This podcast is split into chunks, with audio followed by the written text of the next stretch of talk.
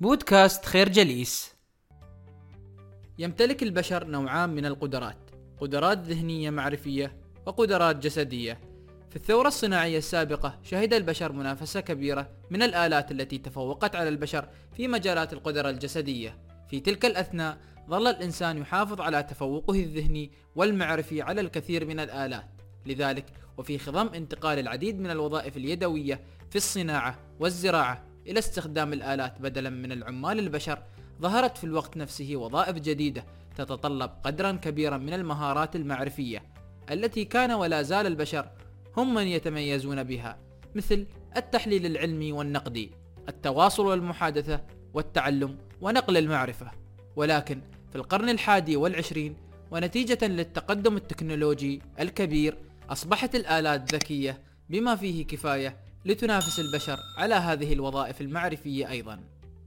في الآونة الأخيرة اكتشف علماء الأعصاب أن العديد من خياراتنا وقراراتنا ومشاعرنا كبشر ليست ناتجة من خصائص مميزة لدى البشر مثل حرية الإرادة والاختيار، وبدلا من ذلك فإن إدراكنا ووعينا البشري ينتج من قدرة أدمغتنا على حساب الاحتمالات والخيارات المختلفة واتخاذ قرارات خلال أجزاء من الثانية. تثير هذه النظرية العلمية سؤالا مهما ومقلقا للغاية، هل سيتفوق الذكاء الاصطناعي على البشر في المهن التي كان يعتقد أنها تتطلب الحدس البشري كالمحاماة أو الحكم في المنازعات القضائية أو إدارة المؤسسات المالية؟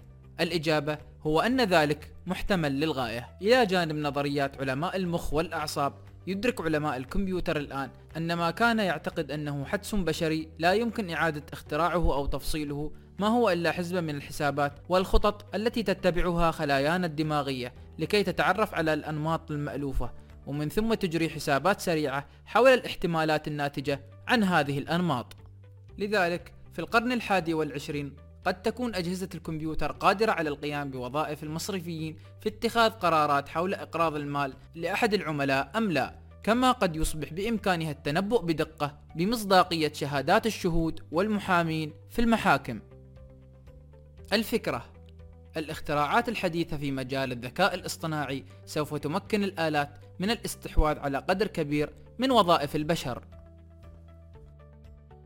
منذ بداية القرن العشرين شهد العالم طفرات ملحوظة في معدلات هجرة السكان عبر شتى أصقاع الأرض، ومع تنقل المزيد من سكان العالم عبر الدول والقارات بحثا عن الوظائف والأمان والعيش الكريم، فإن ظاهرة الهجرة قد وضعت ثقافات السكان المحليين في اختبار صعب يخيرهم بين طرد المهاجرين أو مواجهتهم أو استيعابهم.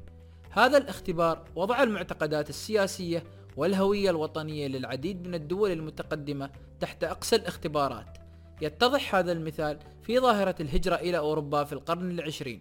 تأسس الاتحاد الأوروبي على أساس التغلب على الفوارق الثقافية بين مواطني فرنسا وألمانيا والدول الأوروبية الأخرى، ولكن من المفارقات أن هذا المشروع السياسي قد أصبح على حافة الانهيار نتيجة إخفاقه في استيعاب الاختلافات الثقافية بين المواطنين الأوروبيين والمهاجرين الوافدين من دول الشرق الأوسط وأفريقيا. الأعداد المتزايدة من الوافدين الجدد إلى أوروبا أثارت جدلا مطولا بين الأوروبيين فيما يتعلق بقضايا التسامح والهوية. يرى بعض الأوروبيين بأنه يتوجب على الوافدين الجدد أن يتخلوا عن هوياتهم الثقافية السابقة بالكامل، مثل عاداتهم وتقاليدهم في اللبس والطعام وغيرها من الأعراف الاجتماعية لبلدهم الأم. يرى هؤلاء الأوروبيون بأن المهاجرين القادمين من ثقافات ومجتمعات دينية وذكورية بحتة يتوجب عليهم الانخراط في المجتمع الليبرالي الأوروبي، كما يجب عليهم أن يتبنوا المعتقدات المدنية والنسوية للدول التي يهاجرون إليها. في المقابل فإن هناك رأي مخالف لدى شريحة أخرى من المجتمع الأوروبي التي تعتقد بأن أوروبا قد وصلت إلى درجة عالية من التنوع الثقافي الذي يضم مجموعة واسعة من القيم والعادات الاجتماعية، لذلك فإنه من الصعب مطالبة المهاجرين باستيعاب الهوية الجماعية المجردة التي لا يتمثلها المجتمع الأوروبي في الأساس. على سبيل المثال يقول هذا الرأي بأنه لا يمكن للمجتمع الأوروبي أن يتوقع أن يتحول المهاجرون المسلمون إلى المسيحية في وقت أصبح فيه غالبية الشعب البريطاني لا يمارس عاداته الدينية المسيحية في الأساس.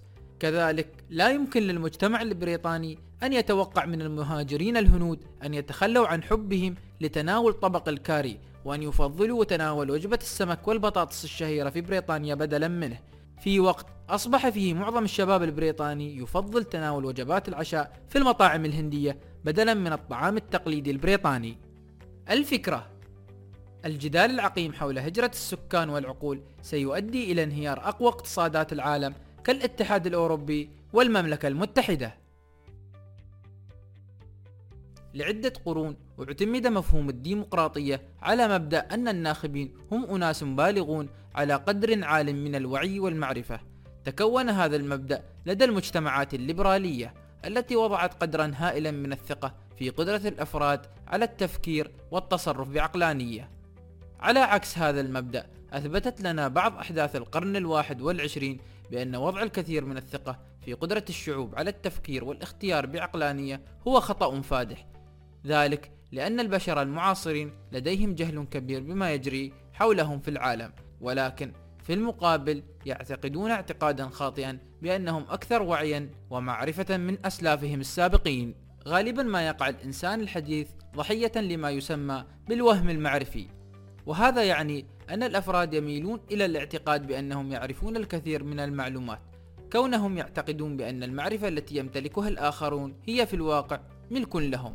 تكمن عواقب الوهم المعرفي في أن الأفراد مثل الناخبين أو المسؤولين الحكوميين يفشلون في فهم مدى تعقيد العالم من حولهم، ولذلك نجد أشخاصا لا يفهمون شيئا عن مجال الأرصاد الجوية على سبيل المثال، ولكنهم يتحدثون عن التغير المناخي ويقترحون سياسات وحلول لظواهر هذا التدهور البيئي، أو السياسيون الذين يدلون بآرائهم حول مختلف الصراعات السياسية في شتى بقاع العالم، رغم أنهم لا يستطيعون حتى تحديد مواقع هذه النزاعات على الخريطة. الفكرة: إنسان القرن الواحد والعشرين أكثر جهلا وأقل وعيا بما يجري في العالم من حوله. منذ سالف العصور وحتى وقتنا الحالي كان ولا زال النظام التعليمي في مختلف أنحاء العالم يميل إلى التركيز بشدة على تزويد الطلاب بأكبر قدر من المعلومات التي توصل إليها العلم البشري. حتى القرن التاسع عشر كان هذا النهج يشكل نهجا منطقيا للغاية، نظرا لأن المعرفة والمعلومات كانت سلعة نادرة للغاية. في ذلك الوقت لم يتوفر للإنسان الكم الهائل من مصادر المعلومات كالصحف اليومية أو المكتبات العامة أو التلفاز أو الإنترنت ومحركات بحثه الضخمة أو الأجهزة الذكية. لذلك عندما تم استحداث النظام المدرسي الحديث مثل ذلك نقلة نوعية بالنسبة للإنسان، مع تركيز هذا النظام المدرسي على نقل المعلومات الأساسية في علوم التاريخ والجغرافيا والبيولوجيا والرياضيات واللغة.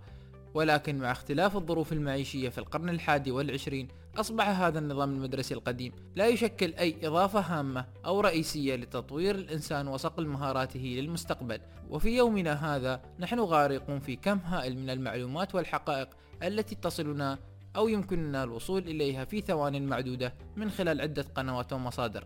يتمتع الإنسان حاليا في جميع أنحاء العالم برفاهية الهواتف الذكية التي تمكنه من الوصول إلى أي معلومة بشكل سريع وسهل. للإجابة عن سؤال معين يمكن الاطلاع على موقع ويكيبيديا من الهاتف الذكي.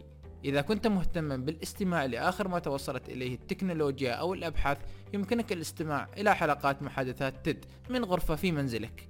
أما إذا كنت مهتما بالحصول على شهادة ما، فإنه يمكنك الانخراط في قدر هائل من الدورات أو الفصول الدراسية عبر شبكة الإنترنت.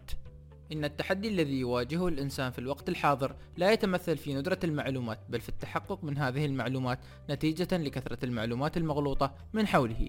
في كل مرة تتصفح فيها مواقع التواصل الاجتماعي فإنك معرض لقدر كبير من الأخبار والمعلومات الزائفة التي أصبح من السهل تدوينها ونشرها في أرجاء الشبكة العنكبوتية. نتيجة لهذا الواقع الذي نعيشه اليوم، فإنه يتوجب على المدارس أن تتوقف عن إغراق الطلاب بالمزيد من المعلومات والحقائق.